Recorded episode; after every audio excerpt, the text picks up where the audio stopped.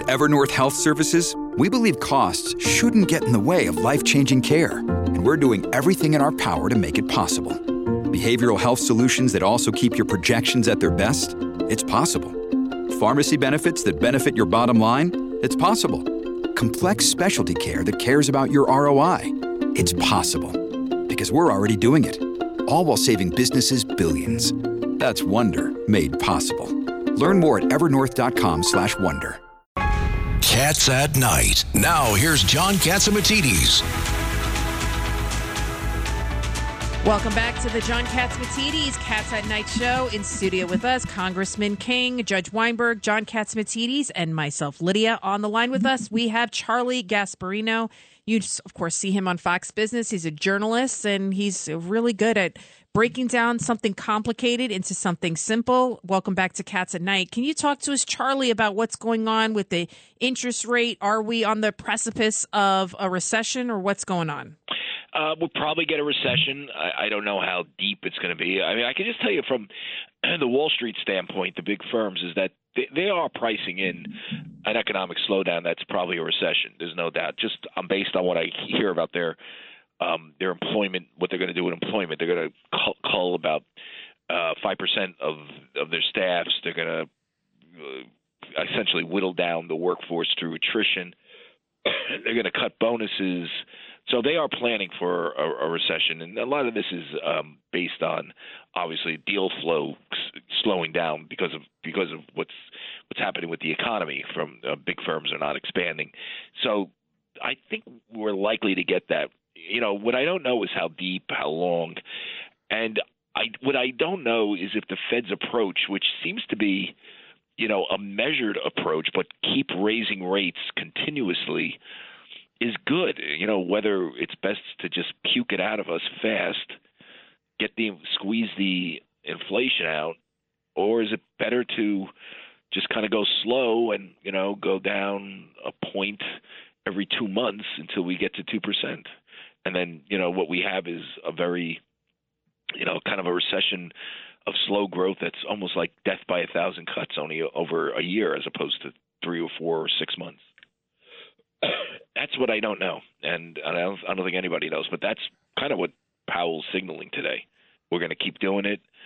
Uh, seven percent, seven point one percent CPI or whatever that was, is not a game changer. Even though I know stocks and others liked to say, "Oh, it's it's slowing." It's seven point one is not good. That's I, I think Charlie. I, I don't think America doesn't want to go into a recession. The, the American people still don't want to believe a recession, but Washington, uh, the White House wants to. F- what Jay Powell is going to do is going to force a recession. Yeah, I mean the, the problem is that if you are if you want to get rid of inflation now sometimes inflation if left unchecked, leads to a recession because people can't afford stuff, right? But so but, but Charlie, anything. we're on the fast track. what I said on Maria's show the other morning when when the news broke, uh, if we take we took a pause when when COVID happened. Well, sometimes you have to take a pause and see oil is down to 71 72 dollars maybe maybe we, we don't have to break the real estate industry to to fix a recession. Well, then if if that were the case, we would have a CPI print that's significantly below seven, not seven point one. And and the problem is we don't, and because there's other inflationary pressures in the mark in in the economy. I mean, the stock market may still be overvalued. Food, food is still going up. Eh. Food is going up significantly. And well, that's a problem. Fertilizer is going up significantly. That's a problem, and you, you uh, can't. Uh, my and, electric and, bill doubled. And here's the thing, John, and I think this is what people are forgetting. Like, if you know, some some liberal economists like Paul Krugman will say, "Oh, so what? We've got a little inflation. Who cares?" You know, when you have like rampant inflation that's intractable at seven percent, it will lead to a recession. It often does because you can't afford stuff. I mean, I, I think that's the problem. Wages never really well, keep what, up what with Washington, the price increases. That's right, because what they're doing is they're punishing the poor and the middle class. Guys like me and you, we don't care. That's you know? true. That's true, and they're doing that because they're doing nothing with the supply side of the economy. They they are not loosening up regulations; they're actually ramping them up. I mean, you know the you know we talk about supply chains all we want. You know one one reason why supply chains are hindered is because you know all these companies face massive amounts of oversight from Washington. So it, it really is a mess. You know I, I think Biden was lucky in this sense, and the Democrats are lucky that the election was held in November as opposed to maybe January of next year, which might not be too pretty with this economy. Charlie, you mentioned supply side. Is there anyone in this administration even thinks of the term supply side? No, no, they yeah. think it's uh, like voodoo economics, right. which was a term used by a Republican, by the way, yeah, George, George Bush, H. W. Yeah. Bush, but uh, on Reagan's uh, supply side economics. Uh, no, but uh, you know they don't, and they don't care, and they're not going to change. Um, there will be some oversight of this with Republicans in the House. Um, losing the Senate was was a is a real problem for the Republicans because there's not enough oversight of it. But uh, you know, here's the thing. You, you know, it, if next if if in January we have six percent inflation and the Fed has to go back to another fifty and keep saying, well, we're doing another fifty for the next six months. I mean, you could see you could see all asset prices go down. I mean, that's like that's a real problem. That, that's the problem. It's not inflation's not going down fast enough, and I think Powell said it today. Yeah, but Charlie, it's Richard Weinberg. The problem is consumers have to have confidence that they have a future and they can afford the things they need to do to, to live and take care of their well, families. True. And in the long term, if this keeps going on, this is a very bad thing. And if the value of people's apartments, their homes go down, they feel less wealthy less secure. And that's if you're true. less wealthy and less secure, they're going to be very tight in how they do their spending.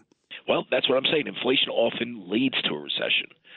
And that's the problem. You don't want, and then you you have something called stagflation, which is that was you know, Jimmy Carter, right? Jimmy Carter was stagflation. Oh, I remember it. I was living through it. I'm sure you were too, Pete. Yep. I mean, you know, it was not fun, and it it, it really screwed up everything. I remember New York City I mean, it, the stagflation wasn't the reason why New York City went bankrupt, but you know, I'm sure it didn't help.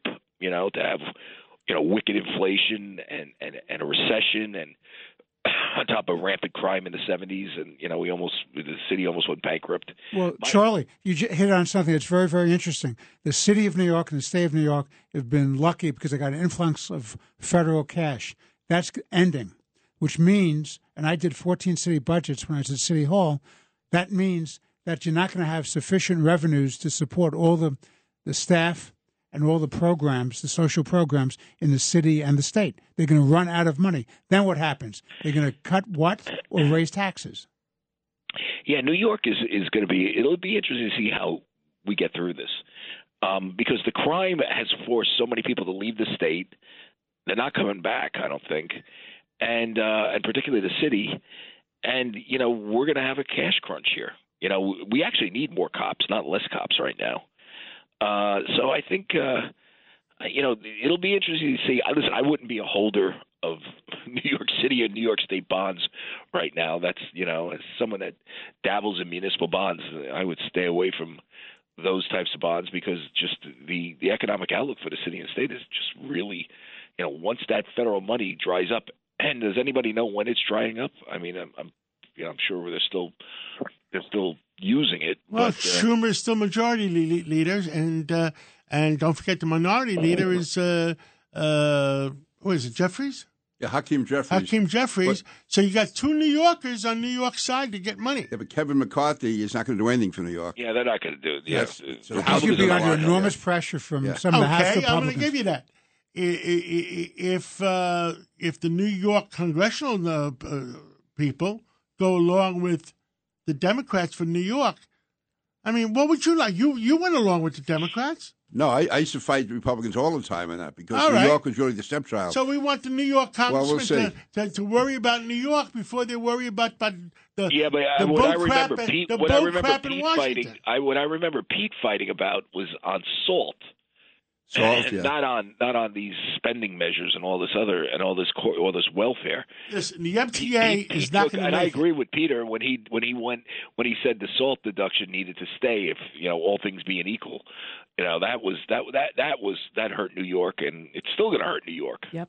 The MTA is not going to make it. I mean, more people are walking in for free than are paying. Uh, we had. Uh, uh, you know how much here's debt a is on the, significant you know, item. You know how much debt is on the MTA balance sheet? Oh, a zillion dollars. I mean, it, it, those bonds are are held throughout municipal portfolios. Zillion dollars. And, and, and, and the the only way they can th- those bonds are any good is uh, if uh, Washington gives them money. Otherwise, those bonds are not worth. Uh, What, what was you? Much. We used to say Chinese money, but Chinese money that. might be better now. How how about Bupkis? Bupkis. Bupkis, as they say Toilet in paper. You know, uh, uh, uh, Charlie. What was the other thing I wanted to tell Charlie? Uh, HSBC. well, HSBC, you know, they, they announced today that they're not going to lend to oil companies and fossil fuel companies. That's yeah, going to be know, good. I think I think the uh, the woke stuff is going in the opposite direction here in the U.S. Well, to be somebody honest with you. forgot to tell London. Well, good. Let them do it. Uh, Charlie, Charlie Gasparino, thank you. God bless you. Fight hard for our country. See you soon. Thank you, Charlie. And we're going to take a, a, a break now, and uh, we're going to listen to see what what the, our market did with Lou Dobbs. And then when we come back, FTX, we're going to have the former uh, chairman of the SEC to talk about FTX and where is the money. Cats at Night. on the Red Apple Podcast Network.